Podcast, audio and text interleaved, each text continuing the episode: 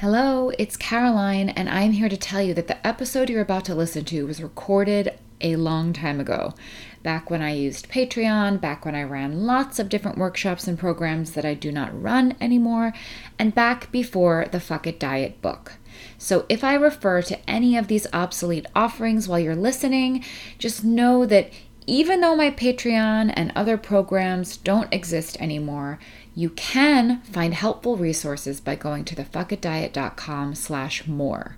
You can also read the beginning of the Fuck It Diet book for free from my site. Lastly, this podcast is extremely messy. And it was actually intentionally messy and unstructured because that was the only way I could inspire myself to start and continue this podcast. I needed the lowest stakes possible. And though this podcast remains very low budget and has remained messy throughout the years until now, if you want slightly more structured and streamlined episodes, listen to the more recent episodes. All right, enjoy. Hello and welcome to the Fuck It Diet Radio. My name is Caroline Dooner. I am your host. I'm having some frustrating issues with uh, sound levels that I haven't had in a long time. For whatever reason, it's like really low. But now I just turned it on automatic level control and now I think it might be too high. Just kidding. I just listened back. It sounds excellent. At least to me for now. Hope... Uh, Hope your ears aren't bleeding. Um, so, what did I say already? My name is Caroline Dooner. I am going to be doing what I usually do on this podcast these days, which is read my latest post and answer listener questions. And before we get to that, I just want to let you guys know that I have pre-order bonuses for everyone who pre-orders the Fuck It Diet book. The book is coming out March twenty-sixth, two thousand nineteen, and yes, we're not quite there yet, and yes, of course, you could wait until the book is out, until you're reminded, till you see it on the shelf in a bookstore and grab a copy, and that is a totally acceptable plan. However, it really does help the book. It helps the reach of the book. It helps the visibility of the book for the book to have a lot of pre-orders. And since we're pretty early on here, it would be really exciting if lots of people pre-ordered the book. And so, to thank you for pre-ordering the book, which you don't have to do, though I'm asking you to, I have thank you pre-order bonuses. And it includes some videos, so it's sort of like behind the scenes, um, talking about the Fuck It Diet, how it came to be, why I teach it the way I teach it, and then some fun stuff too on those videos. It's essentially like this podcast, but with my face. Um, I have some fun videos, hopefully they're fun or informational or both. And I have a P D F download of some exclusive writing prompts from the book. And we're also going to be having a live call at the end of January for everyone who pre-ordered the book and signed up for the pre-order bonuses. So if you've already pre-ordered the book, all you need to do is go to the fuck it diet dot com slash book and scroll to the bottom to find the button to take you to the form where you're going to sign up for your pre-order bonuses. And all you need is a screenshot of the receipt. So if you bought it, if you pre-ordered it at a local bookstore, just take a picture of it and you'll upload it onto that form. Um, if you ordered it from an online place like Amazon or Barnes and Noble or anywhere else, you just need a screenshot of the email receipt that they sent you. And you will fill in the form so I can get your email so I can send you the bonuses. And then when you click the button, it'll take you to a Google form where you're You'll, uh, can't speak, upload the receipt image, and we will be cross-referencing them and then sending you along your, and by we, I mean me, myself, and also my wonderful assistant, Julianne. Then we will send along those bonuses and keep you informed about the live call just for people who pre-ordered at the end of January. And that call will be a Q and A, it'll be a hangout, it'll be a pre-order party, and hopefully I can thank you for pre-ordering the book. So if you have not pre-ordered the book, You too can go to thefuckitdiet.com slash book to find online pre-order links. It is currently um, selling uh, for release in the U S, Canada, and the U K for March twenty-sixth. So if you live in a different country, you're going to, if you want to get the pre-order bonuses, you're going to have to just buy the English version and have it sent to you. That doesn't mean it won't also come out a little bit later in your language, but to get these bonuses, um, you're going to need to get the English version, and I'm sorry, that's kind of annoying. Um, what else do I want to say? If you have any questions about that, just re-listen. And hopefully I explained correctly. But it's pretty self-explanatory. If you just go to thefuckitdiet.com slash book, it'll be pretty self-explanatory how to both pre-order and then to sign up for the pre-order bonuses. So without further ado, I think that's all for now. And I'm going to read the post for today. And this is how it goes. It's called The Truth About Weight Stigma. I am in the last stages of finalizing my book, and I just found a glaring error about weight and starvation, which shows my bias and assumptions about weight. In the book, I wrote that if a famine never ends, you, or if I actually said a famine never ended, you would eventually become emaciated and die. And that is not true. If a famine never ends, you could still die in eight to twelve weeks, even if you are fat, because your body, essentially, you would die from malnutrition even if you didn't look emaciated, look the way we assume a starving person looks. Your body would be breaking down your muscles to convert to ketones to keep your brain and body running. And in the absence of food, this would weaken your heart so much that you would die in whatever body you're in. If you still did have access to some food, but we're only and we're only eating a little bit, the same thing would happen. It would just take a longer time. You can also die from just not having the electrolytes to keep your heart working. You will die from malnutrition whether you are skinny or fat. And if you don't need to be skinny to die of starvation, guess what the fuck that means about dieting? Still think weight and weight loss are fully within our control? Also, the fact that I had it wrong in my book, a book that talks a lot about how weight stigma affects our relationship with food, is scary to me. And it also just goes to show how deep weight stigma and our weight assumptions run. And yes, I just emailed my editor in a panic that this has to be changed, even though it's very last minute in the process of this book to change any of these things and not have a copy editor look at it and check the reference and everything. Um, it has to be changed. I'm like mortified that we sent it to people to read with that like big problem, big mistake. Um, and it's a mistake that I've read a million times and just like didn't think anything of it. I was like, oh yeah, that make that that's right. Um, and because um, it's so such like the assumption that like you have to be emaciated to die of malnutrition, like nobody checked me on it. Nobody was like, is this true? Okay, so while we're at it, let's talk about some more weight facts.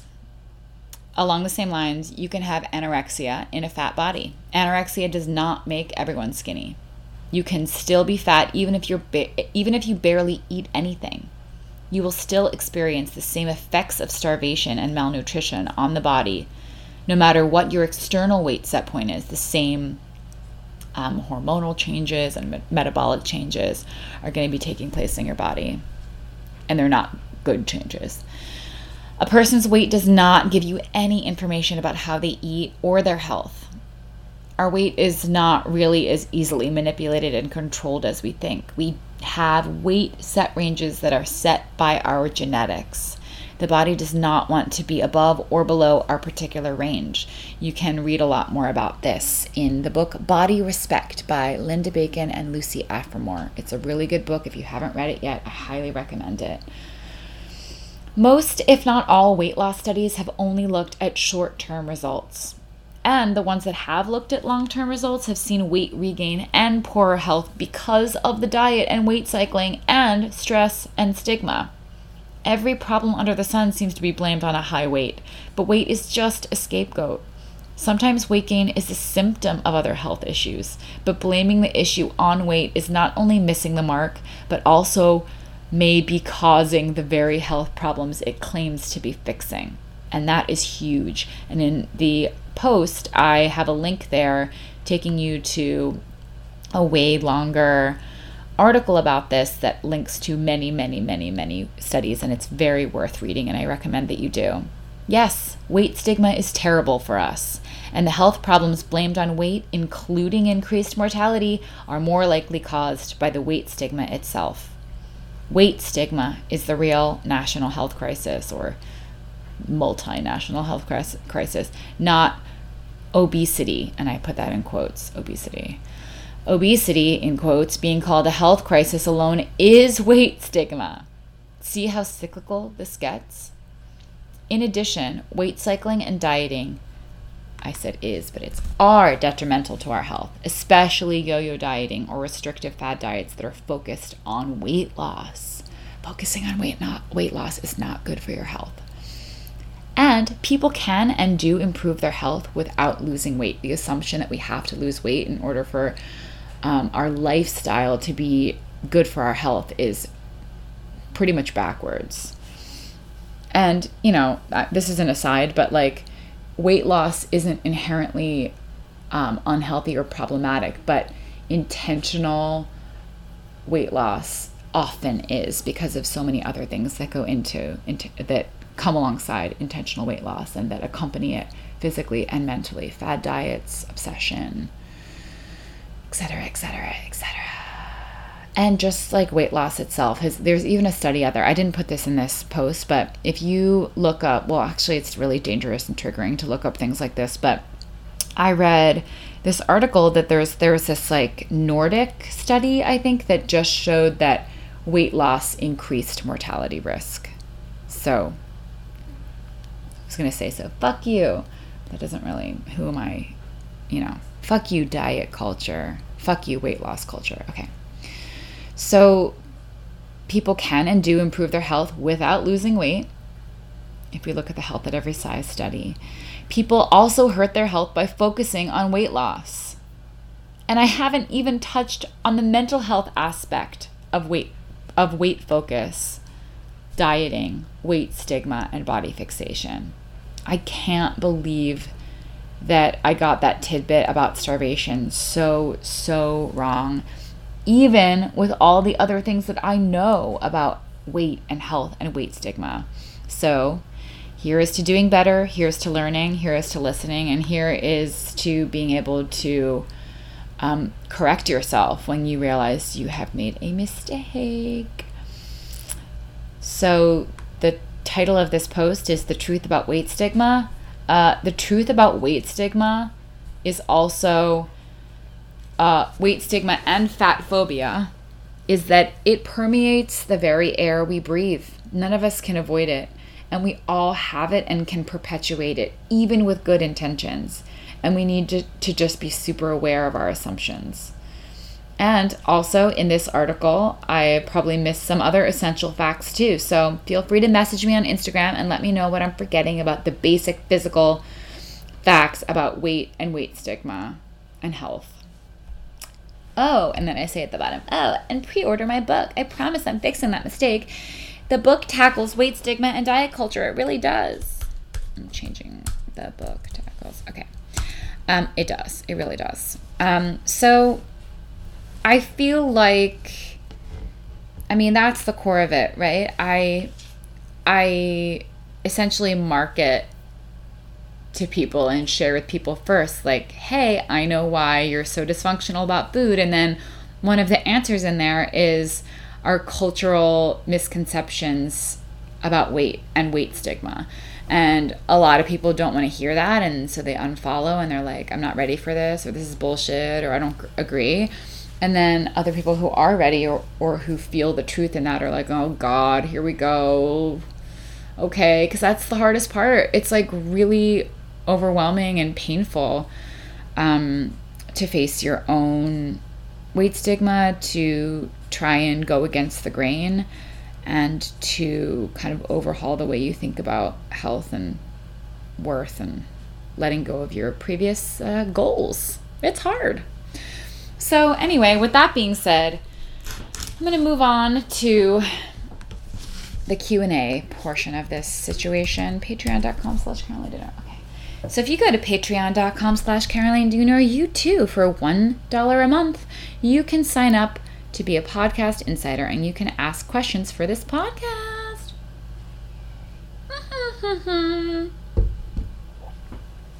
Okay. Oh my God, I have so many notifications. I'm so bad at this. Okay. Um, great, great, great, great, great, great. So anyway, I don't know what the heck I'm doing and I'm just wasting time and I should cut this out, but I'm probably not going to.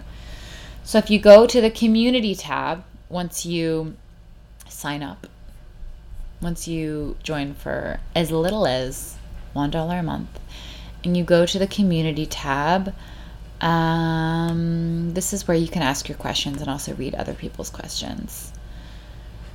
So, so I'm, I'm doing what I usually do too, and I'm like going through all, God, I'm trying to find what I haven't read before. Okay. November twenty-second, Melanie says, "Hey Caroline, I've been following you for about two years now. Your blog changed my quality of life drastically. I've been dieting heavily since I was about fifteen. I'm twenty-one now, and I have been convinced for years that the fault of the stress it brought was entirely my own. That the disordered, paranoid, incredibly aware of every single calorie I consumed bubble I felt trapped in was an existence shared by all people. Um... And that I was lazy, stupid, unmotivated for not being able to adapt. I feared for most of my teenage years that I would be miserable and afraid forever. Finding your blog was a gift." Oh, I'm so glad to hear that. "Really and truly a gift. When I found the Fuck It Diet, I would read and read, pour into pages and pages of the best news I could ever receive. I've recently taken the time to listen to your podcasts, and they've been so helpful as well. Your words of kindness, patience, Jeez, I feel like I'm just saying this is so nice. Your words of kindness, patience, and forgiveness to oneself have given me so much inspiration and motivation. You've helped me realize the importance of, as you say it, quote, grounding in order to live a happy and full life. I'm making real changes to the way I see and live my life, as well as my relationship with myself and my body. The energy you emit," oh my God, this is so nice, "shines so brightly and really permeates through the walls of every one of my avoidance-based coping mechanisms." I thought there was going to be a, a question at some point, but I don't think there is. "I've grown a profusion, I think profusely, since finding your work, and all the thanks in the world would not be enough." Are you kidding me? "Thank you for being so funny and brilliant. Thank you for taking the time to share your knowledge." Oh, she does have a question. Okay, good. my, the way that my um, my screen was like scrolled down, it looked like that was the end, but there is a question. Okay. Well, first of all, thank you so much, Melanie. That's like so sweet. And I was like getting embarrassed that I just read this long like thing that just said nice things about me. Okay. My question to you is this. Do you actively need to work to be normal with food still to this day? After so much of your time spent in surrender to food in your body, do you still hear your old diet inclined habits beckoning you? Thanks so much, and thanks again. X O X O Melanie. That's a really good question, because I think if I'm going to be totally honest with myself, um, the, the only way I could describe it is that some diet thoughts and memories are like ghosts. And they have no um, pull. They have like no pull or like so little power over any of my actions and feelings about food. But it's almost like I remember what I used to think sometimes. And I feel like that that's actually, I go through phases where I like forget that I ever had food issues at all. And I'm just like living my life and eating. And then there are times when I'm like, oh, wow. And it's normally if I like shift my um, my routine, or if I start eating different food, or um, I'm like currently in this um, organic Pop-Tart phase. And not that Pop-Tarts need to be organic, but I'm like a little food snob and I like shop at Whole Foods and get, you know, th- those are just happen to be the brands that I tend to buy for myself when I'm doing grocery shopping. Um, so I forget what the brand is. It's like Nature's Valley or something like that. I'm not sure that that's what it is, but you know how they have like those Pop-Tarts.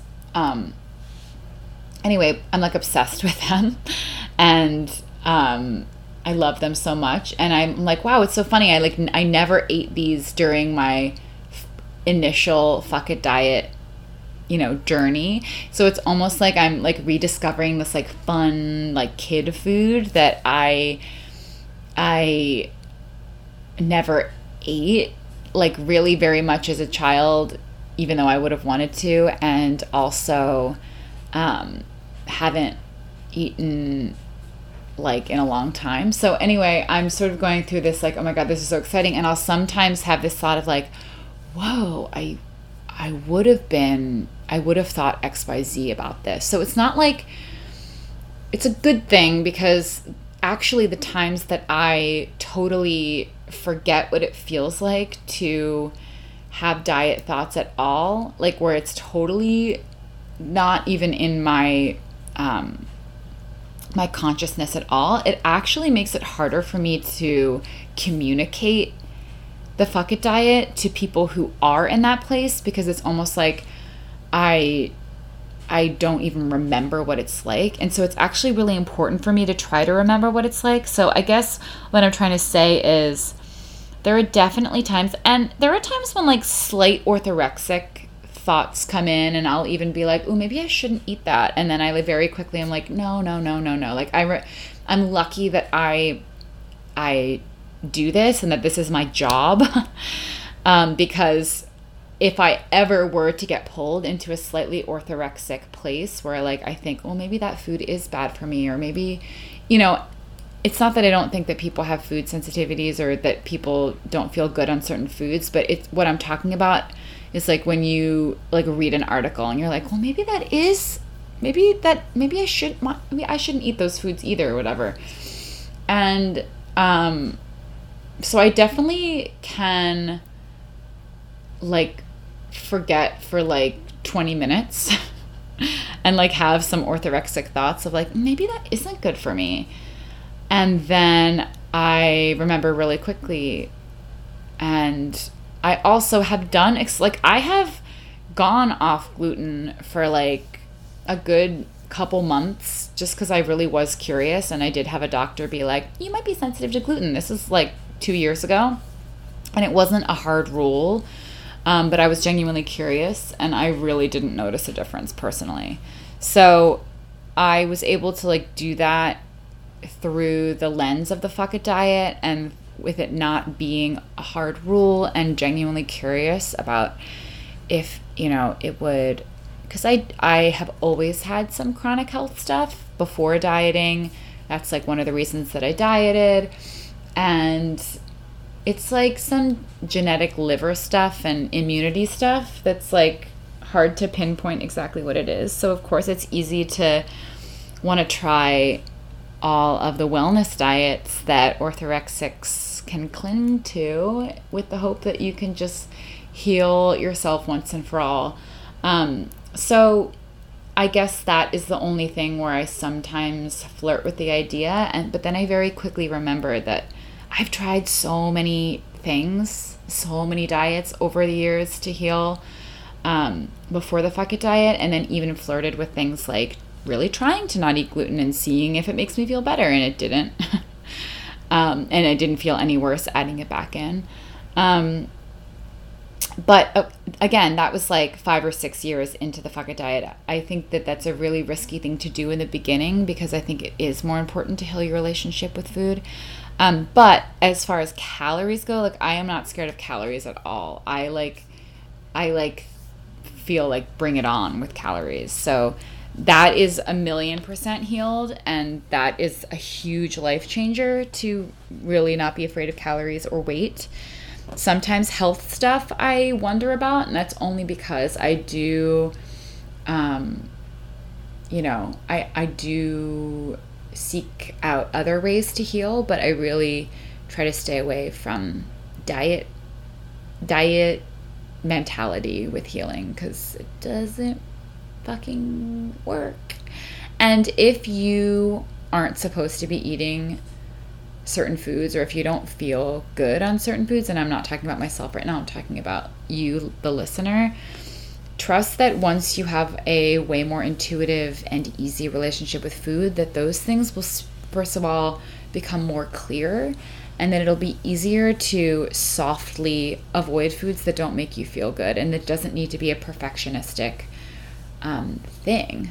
You never need to a million percent avoid something unless you have a life-threatening allergy to it.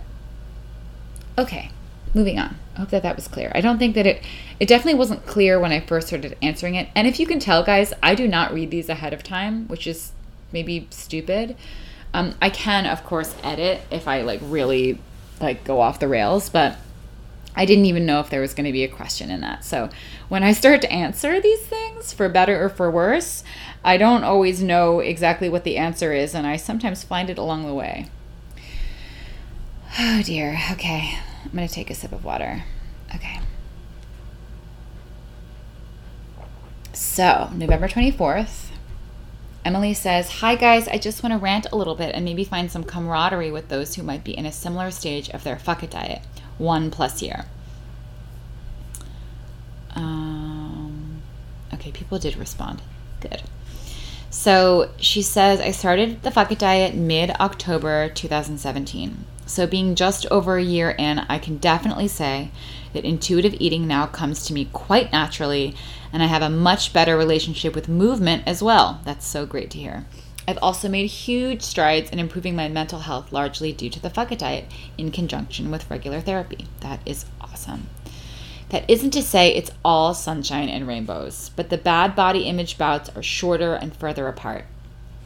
Right now, I'm experiencing a lot of fear. Like many, like many on the fuck it diet, I've had to buy new clothing, and for me that includes all of my expensive hiking clothing. My partner my partner and I are avid outdoors people. I'm now at the top end of the size range for most brands that have the products I need. Good Gore-Tex jackets, wool layers, hiking pants. I have an immense fear that I'm going to keep gaining and A, have to replace this wardrobe again, and B, that I won't be able to access these items in my size. I know this fear is probably unfounded because it seems that my weight has remained pretty stable since the summer, but perhaps it's still slowly creeping up. And actually, she said, but perhaps it's still slowly creeping up, exclamation point, question mark. It's a stressful time right now, and I'm PMSing, so I think I'm a bit bloated right now, and that might be what's triggering me. However, generally speaking, whenever I put on a jacket or another or other article of clothing, I catch myself analyzing whether it's gotten any tighter. Intellectually, I know this is probably tied to lots of things. Hypervigilance as a result of trauma, fear of losing power, freedom due to my size, fear of uncertainty and unknown. I know each person's journey on the fuck it diet is unique, and that I really need to work on these limiting beliefs rather than play the comparison game. But if anyone else is further along in their fuck it diet, say one and a half to two years, and can comment on the stability of their weight and similarly persistent struggles with fear, I would be so appreciative. Okay, I'm going to read the answers right now, and then I'm going to give my answer. So it doesn't look like anybody who was like two years in had has responded to her, but I will respond to her. Um. So Lara says, Emily, I'm not as far along as you are in your fuck it diet journey. I started in late summer this year, but I feel the exact same fear when buying clothing. Like, will I need to buy this in a bigger size again? What is that going to cost me? Is my husband going to be upset that I spent this much money on clothes and now I need to do it again? Realistically, of course he won't, but this is irrational fear talking. I just wanted to let you know that you are not alone, and I think it's normal and leftover from the severe analytical nature of dieting and observing your body constantly. Samantha said, I have a similar fear about clothing too. I recently donated a bunch of my smaller clothes, and, the, and in the back of my mind thought, what if I'm smaller at some point? Will I have to get new clothes again? Same thing about being bigger and getting new clothes. I love the new clothing I purchased, but will I need to do a rehaul again? It's, it's expensive and mess. It's expensive and messes with your mind.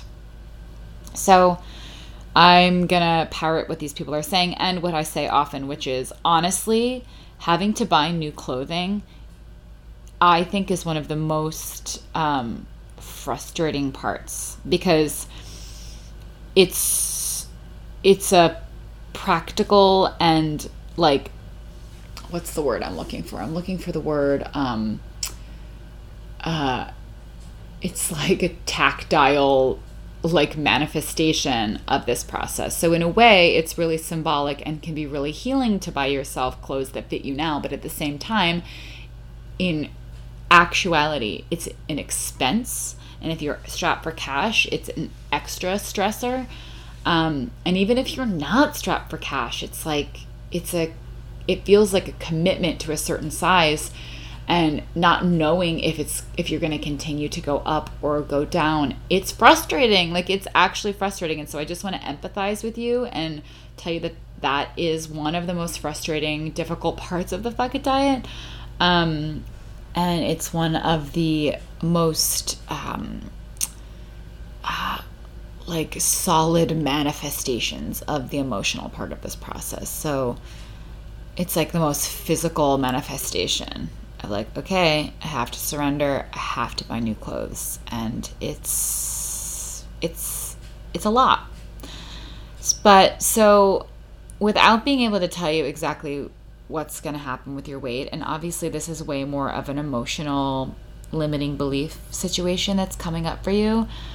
Um, if you've been stable for a couple months, you're probably pretty stable, and we always fluctuate a little bit, and you may even eventually, eventually maybe go down a little bit. It's impossible to say, but that does happen to many people. After their body feels fed, it's able to relax a little bit and can trust that it will survive if it doesn't hold on to everything that it gained in the recovery phase. Um, but of course, we don't know. And it's not about that necessarily, though it may be helpful to hear that you will probably stay right around there and will be able to fit into um, your expensive hiking clothes.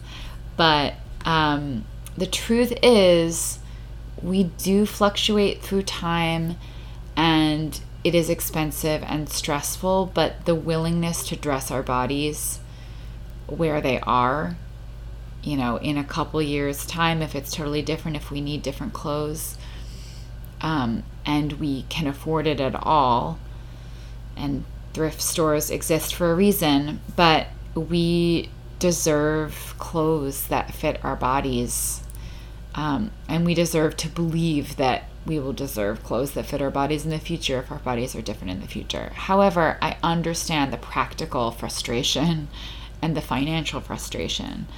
Um, and hopefully other people um, can actually comment on this and let you know uh, that they experience this stress and that they are further along and all is well.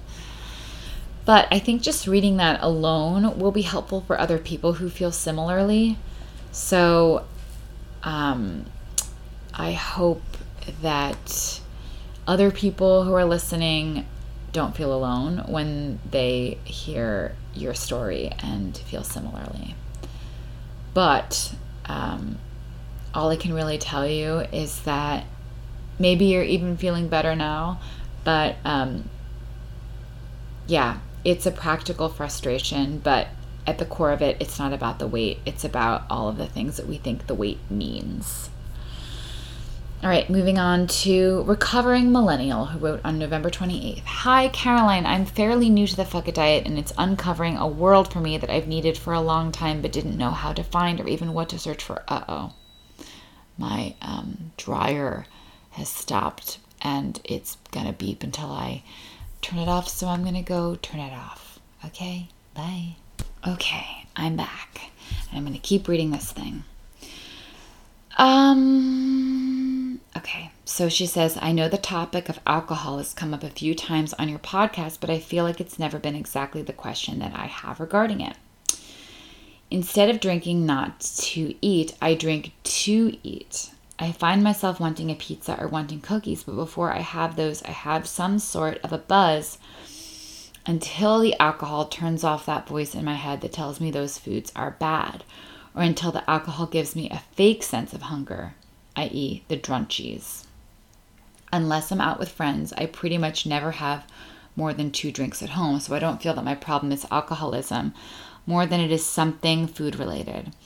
I don't need it during the day, but I do have anxiety about eating dinner without having a drink beforehand, as well as winding down for the night, watching T V, what have you, feeling those feelings of fullness and having to deal with feeling uncomfortable in my stomach and horrible guilt of eating too much or bad foods without having the ease that alcohol can bring.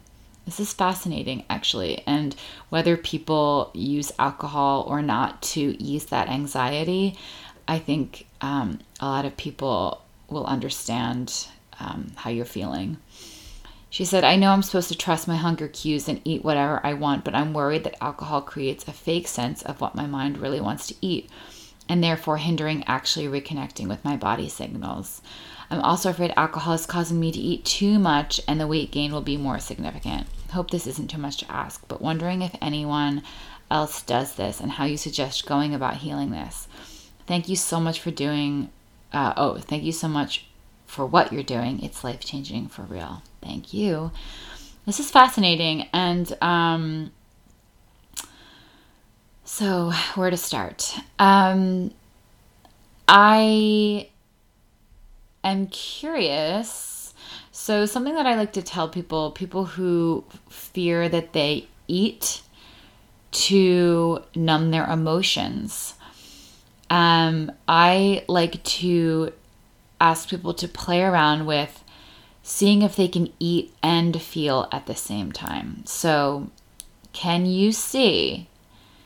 Because obviously one of the things I could say would be, okay, well, can you just cut back a little bit um, and do some experiments? You don't have to totally cut out this habit, but can you experiment one night with not drinking alcohol to um, essentially you're self-medicating. You have anxiety and this is your way of of either dulling the anxiety or just kind of like um, numbing the fear and pain.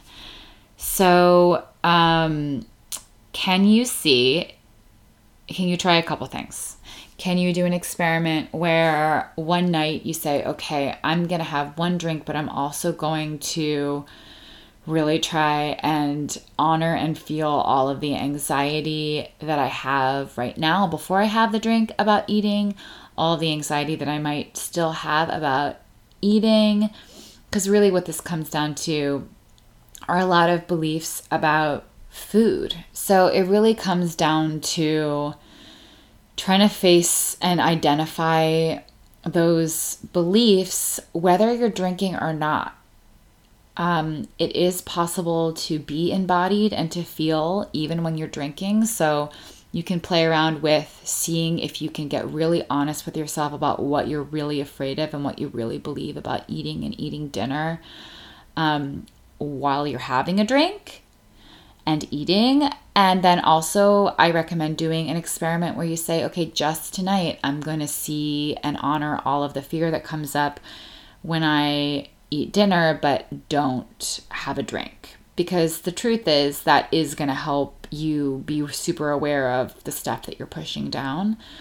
But I really do believe, like, I do not think that cold turkey is always the best or often the best. So I think you can kind of tiptoe into this and do some baby steps and begin to explore the the beliefs and fears that you're trying to numb with alcohol without having to say, okay, I need to completely cut this out.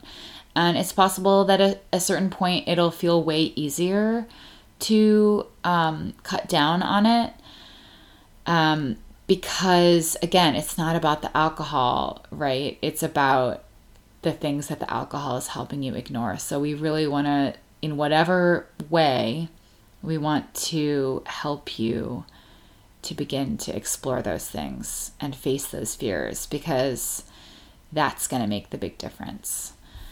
Let me know um, if that's helpful and how it goes to try one or both of those suggestions. And um, I definitely think that that you're going to be a-okay, especially with your awareness around it and the willingness to take baby steps to feel the fear and to challenge your beliefs about eating food. Okay. Um, ooh, my dog. Okay. So the, I didn't say my dog like, a, like an expletive, like my God, but my dog just like woke up and scratched the table that I'm recording on. Okay. So Ava says, what if you lost eighty pounds, you were physically uncomfortable and couldn't do things you wanted with comfort, that is tying shoes, et cetera at your highest? Um, am I really going to gain all eighty pounds back?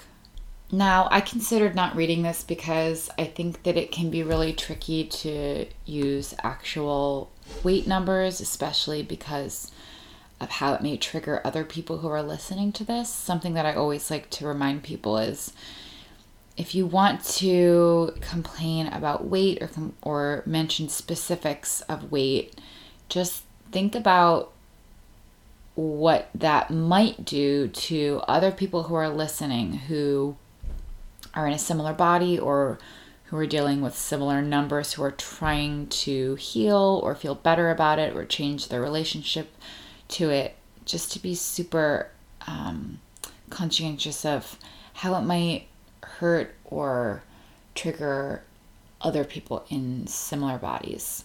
But to try and answer the question, um, of course, I have no idea what people's personal weight trajectory is going to be. And for instance, if somebody lost a ton of weight through super, super restrictive eating or eating very, very limited kinds of food or amounts of food, the body is going to need and want to put on weight really, really quickly once you begin feeding it what you're hungry for.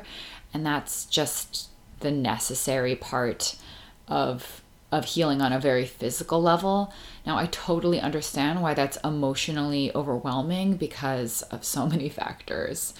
Um, And I understand that that that would be really daunting and um, and upsetting and frustrating and scary. Uh, however, what to so I want to empathize with you. I understand why you're asking the question and hesitant and scared of that or the possibility of that. Um, but it comes down to prioritizing stepping out of this diet cycle and trusting the body um, to to heal and to nourish, to prioritize nourishing your body.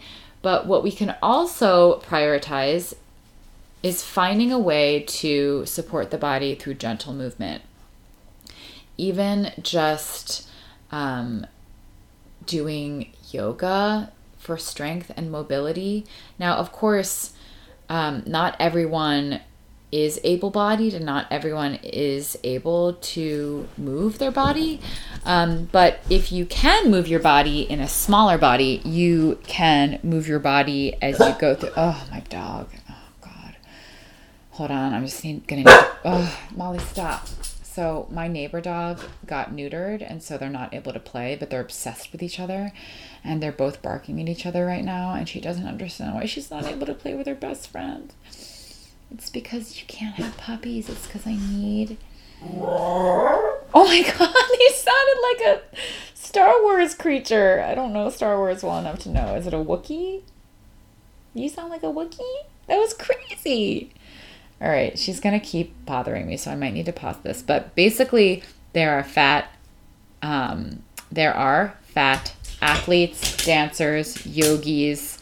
Um, being in a larger body does not mean that you can't um, have mobility. And that doesn't mean that you won't have to adapt to it feeling different, and you will feel, you know, your stomach, and you'll feel, um, you'll inhabit your body in a different way. But the assumption that all mobility issues are because of weight... Oh, Um, is is unhelpful and untrue. Oh my God, she's obsessed. She's like so obsessed, and she can't play with him.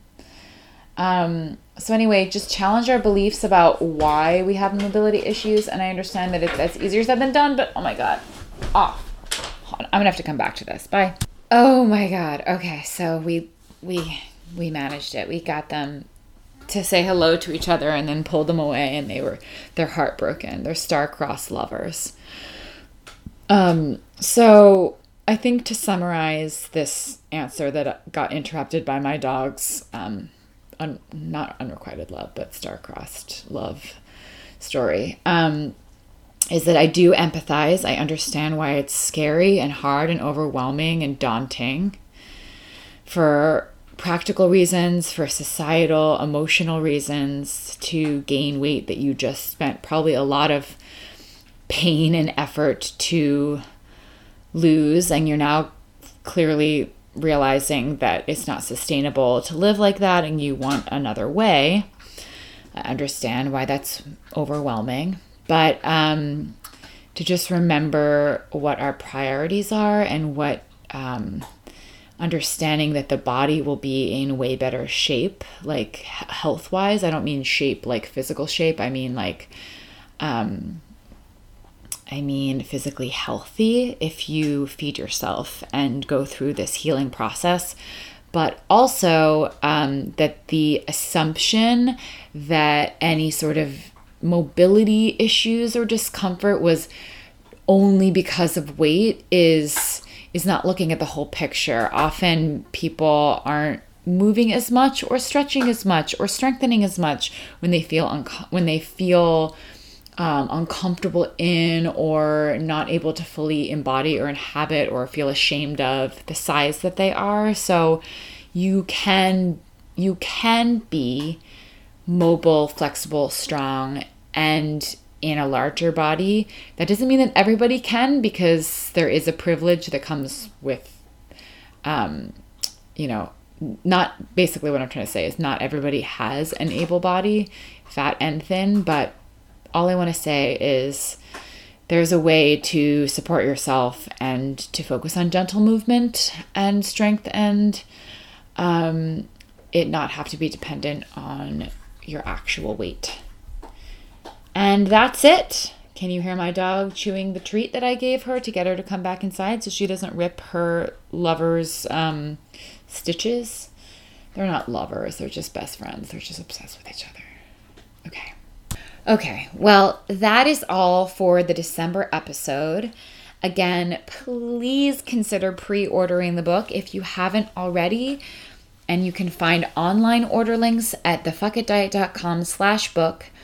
And that is also where you can find information about signing up for the pre-order bonuses. Again, all you need if you've pre-ordered the book is a screenshot of your receipt. And if you follow the instructions on the fuck it diet dot com slash book, you will be taken to a page where you will enter in your information in a form and then press a button that will take you to the Google form where you upload your receipt, and then I will send you the bonuses. And I am so thankful to you for pre-ordering. It does make a difference. And um, I will talk to you guys next time in January in two thousand nineteen on this weird, haphazard, casual, and dog ruined podcast. Goodbye.